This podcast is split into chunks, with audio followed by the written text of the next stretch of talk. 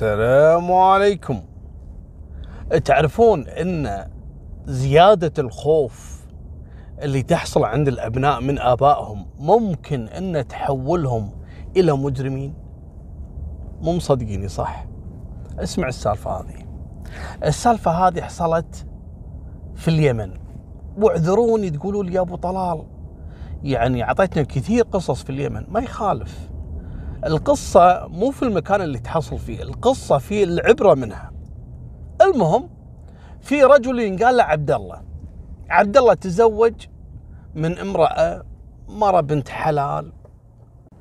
عبد الله رجل يشتغل عنده مزرعة. لا يعرف لا يقرأ ولا يكتب. وشغال في المزرعة ومزاجه دائما متعكر. يشتغل 24 ساعة. المهم بعد سنة من زواجه الله رزقه مولود وسماه صلاح. السنة اللي بعدها كذلك جاه ولد ثاني وسماه صالح. الحين عنده صالح وصلاح. يوم كبروا وصاروا أعمارهم سبع سنوات ويقوم يشغلهم أبوهم عبد الله في المزرعة. ما غير الناس تشوفهم رايحين رادين على هالمزرعة. يشتغلون مع أبوهم. كانوا بس يوصلون البيت يدورون النوم. لا أكل لا شرب لا ملابس متبهذلين يعانون وهم صغار. وأبوهم من النوع اللي يعني يعتبر العيال هذول آه، يعني تكملة لمسيرة حياته. وهو كان عايش نفس هالطريقة. وهو صغير كذلك كان يزرع ويحصد وكذا. المهم جت المدارس. وعبد الله ما دخل عياله في أول مراحل. المهم زوجته تحن عليه وكذا. خلهم يدرسون خلهم يدرسون. قال ما في مشكلة. وفعلا يدخلهم المدرسة. لكن كان ينتظرهم لين يردون من المدرسة الظهر. يتغدون ويأخذهم على طول معاه المزرعة. يعني الصبح دراسة والظهر لحد الليل بالمزرعة وتعب وشقى العيال لا يلحقون يدرسون لا عندهم وقت حتى يفتحون كتاب ما حد يقدر يراجع لهم الأم أمية والأب أمي كذلك. لكن كذلك مو معطيهم فرصة إنه يعتمدون على نفسهم في الدراسة. ما غير يشتغلون وتعب وإرهاق. المهم الناس قامت تشوفهم وتعطف عليهم. كل واحد يشوف عبد الله وشلون يتعامل مع عياله يقولوا له يا عبد الله حرام عليك. عيالك الحين في الدراسه وانت يعني مخليهم يعني الصبح يدرسون وطول النهار لحد الليل تكرفهم بهالزرع. حرام عليك يا أخي. يقول لهم أنتم ماكم شغل. ممنوع أحد يتكلم عن أي شيء يخص عيالي. عيالي أنا اربيهم أنتم مالكم علاقة. وعبد الله مزاجه مثل ما قلت لكم دائما يعني عصبي ومتنرفز وما يعرف يسولف مع العالم. وتمر الأيام وتخلص السنة الدراسية وتطلع الشهادة ولا صالح وصلاح راسبين. يوم درى عبد الله أن عياله راسبين. ويمسكهم. وضرب ضرب ضرب لدرجة إن حريم القرية من الصوت والبكي وال والمعاناة اللي قاعد يتعرضون لها عياله تدخلوا في الموضوع. يفكون العيال منه وهو بعد كذلك يتشاجر معاهم. طبعا زوجته ما تقدر تتكلم تقول كلمة يحط زوجته فوقهم. المهم وتجي السنة اللي بعدها. يوم قربت نهاية السنة وتطلع الشهادة ولا راسبين. طبعا كان عند المعلم خبر في موضوع عبد الله وشلون إنه كان يعذب عياله لما طلعت نتيجتهم العام اللي فات. فحاط في باله إنه شلون الحين يبلغ إن عيالك راسبين وهو مو راضي يفهم إن عياله ما هم قادرين حتى يدرسون. وهذا مو عارف يقول لا لازم يصيرون شطار في المدرسة ويصيرون شطار في الشغل عندي في المزرعة. غير هالكلام ما عندي. المهم الحين يبي يسلمونه الشهادة. شلون؟ ويقوم المعلم ياخذ الشهادة ويروح إلى بيت عبد الله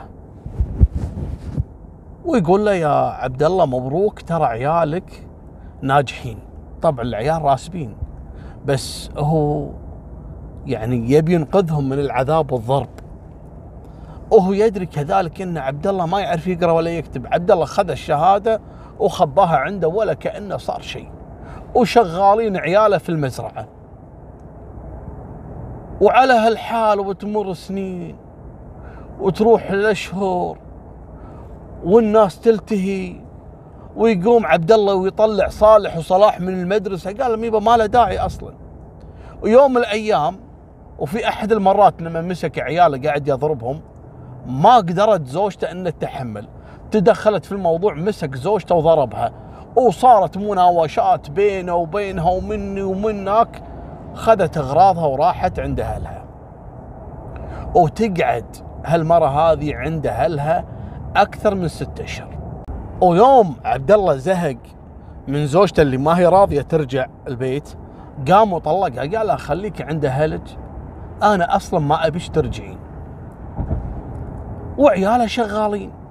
وكالعادة رايحين رادين على هالمزرعة لا دراسة ولا يفهمون من كثر الضرب عياله صار يعني صاروا كأنهم يعني فيهم الخبل أو الغباء المستفحل فيهم.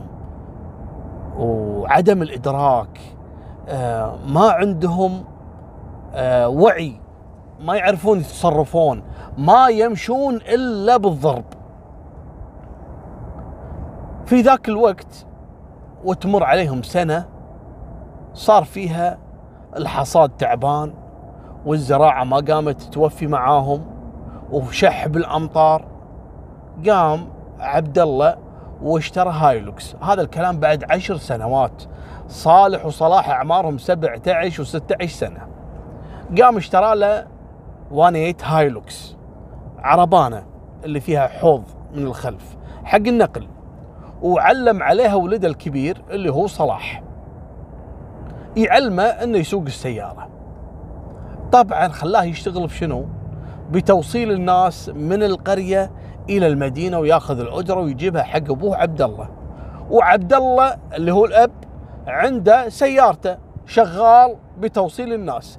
بعدها بسنة قام صالح وتعلم كذلك على القيادة واشتغل على سيارة أبوه. وأبوه صاير مثل المشرف. عياله يكدون على هالسيارات يوصلون العالم من القرية للمدينة ومن المدينة للقرية. وهذا الأبو بس ياخذ الفلوس. ويا ويلهم لو واحد فيهم يجيه يقول له السيارة عطلانة إي كسرة تكسر. لو انه كذلك يبنشر التاير يقوم ويضرب صالح وصلاح. الأب عنيف وشديد وما عنده رحمة. لكن العيال خلاص تعودوا على الضرب وتعودوا إنهم يمشون على هالنظام هذا. ويوم من الأيام صلاح موصل الناس مطلعهم من القرية إلى المدينة.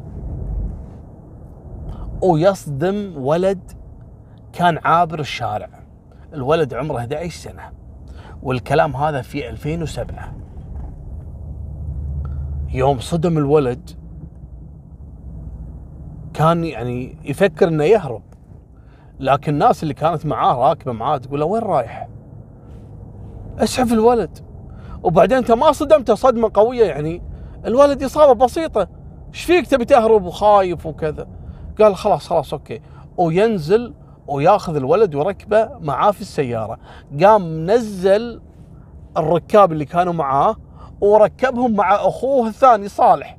قال له يا صالح روح وصلهم المدينة علشان أنا أسعف الولد للمستشفى.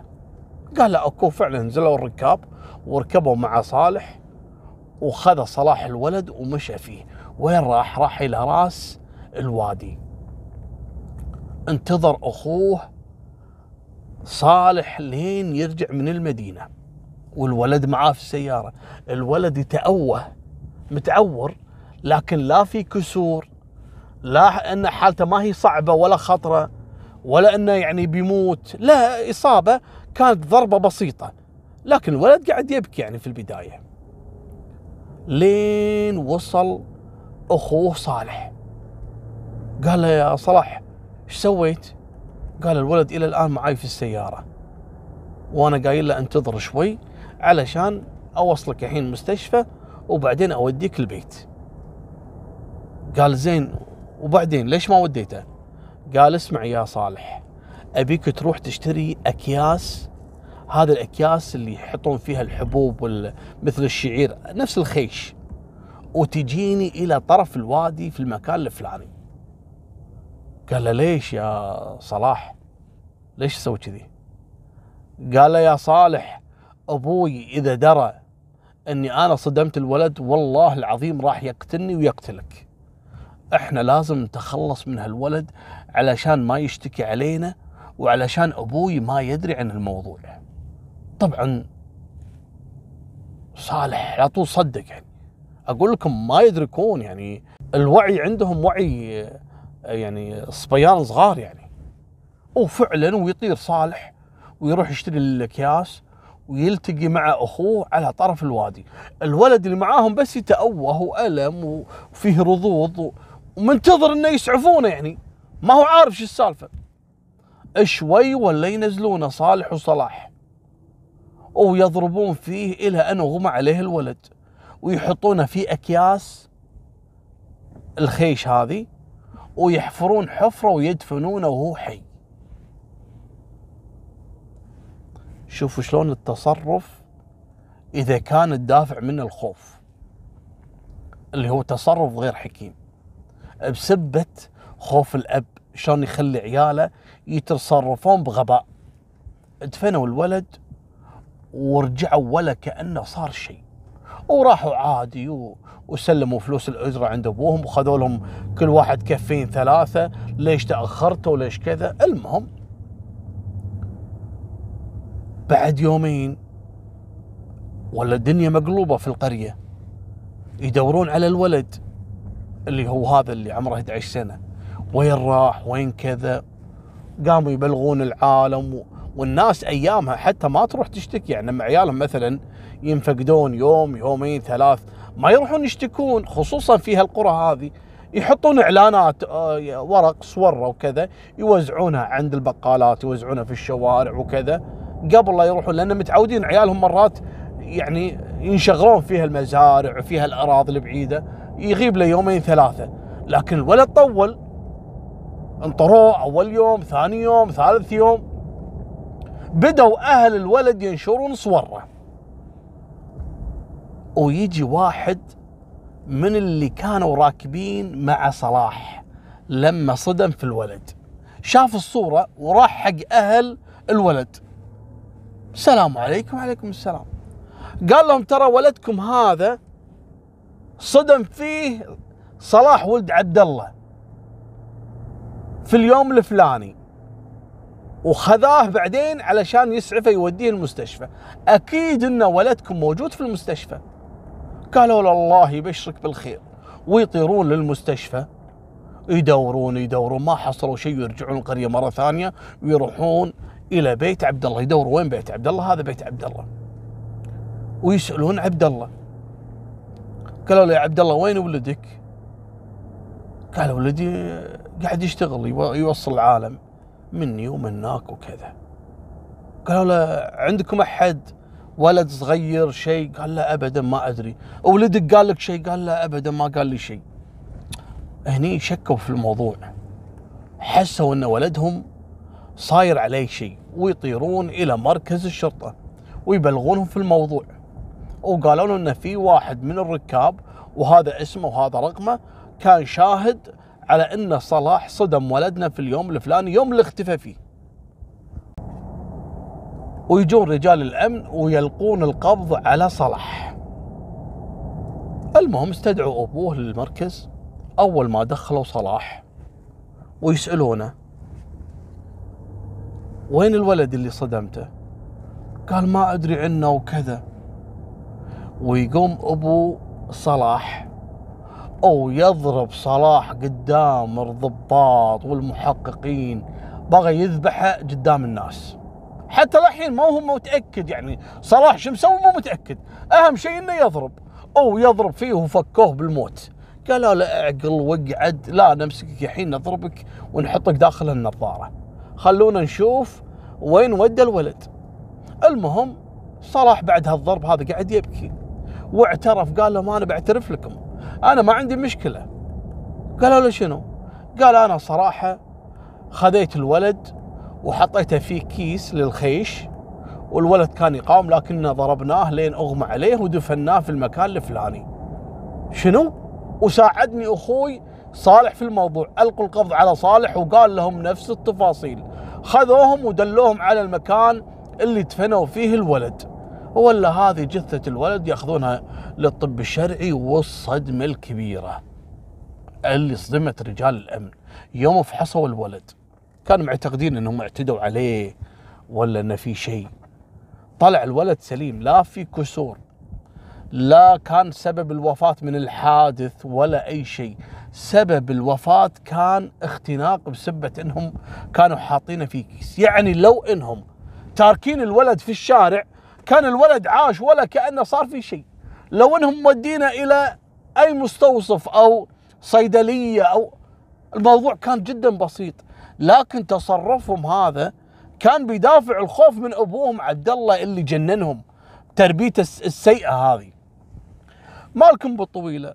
أحالوا صلاح وصالح للتحقيق ومن بعدها احالوهم للمحاكمة والقاضي يوم شاف الموضوع وشاف التقرير يثبت إن صالح وصلاح كانوا وهم كبار أعمارهم 17 و16 سنة تكرمون يتبولون لا اراديا من الخوف ومن وناس ما هي مدركه حولهم للطب النفسي والطب النفسي أثبت إن فعلا هذول عندهم مرض يسمونه عدم الإدراك. من كثر الضرب والإهانات والجنون اللي مسببه لهم أبوهم قام وامر القاضي بإلقاء القبض على الأب وإحالته للمحاكمة لأنه تسبب في ضرر في عقل هالعيال هذول.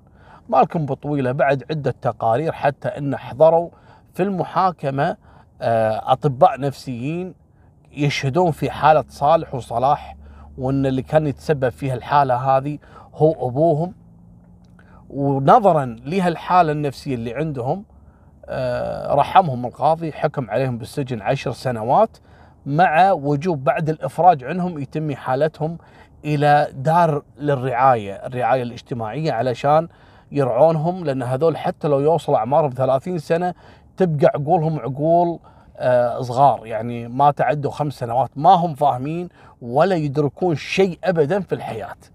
والأب تم الحكم عليه بالسجن خمس سنوات وهني انتهت قصة آه، تربية سيئة.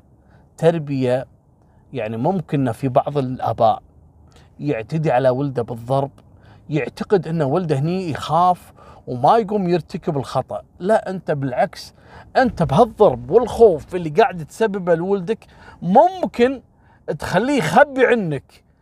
شيء بسيط وممكن إنه يكبر لو إنه اعترف لك أو اسالك سؤال وأخذ نصيحتك في موضوع ما كان توصل إلى هالمرحلة اللي إنه يرتكب جريمة أو يرتكب خطأ ممكن يكلفك أنت ويكلف أولادك حياتهم. هذه نهاية سالفتنا في أمان الله مع السلامة.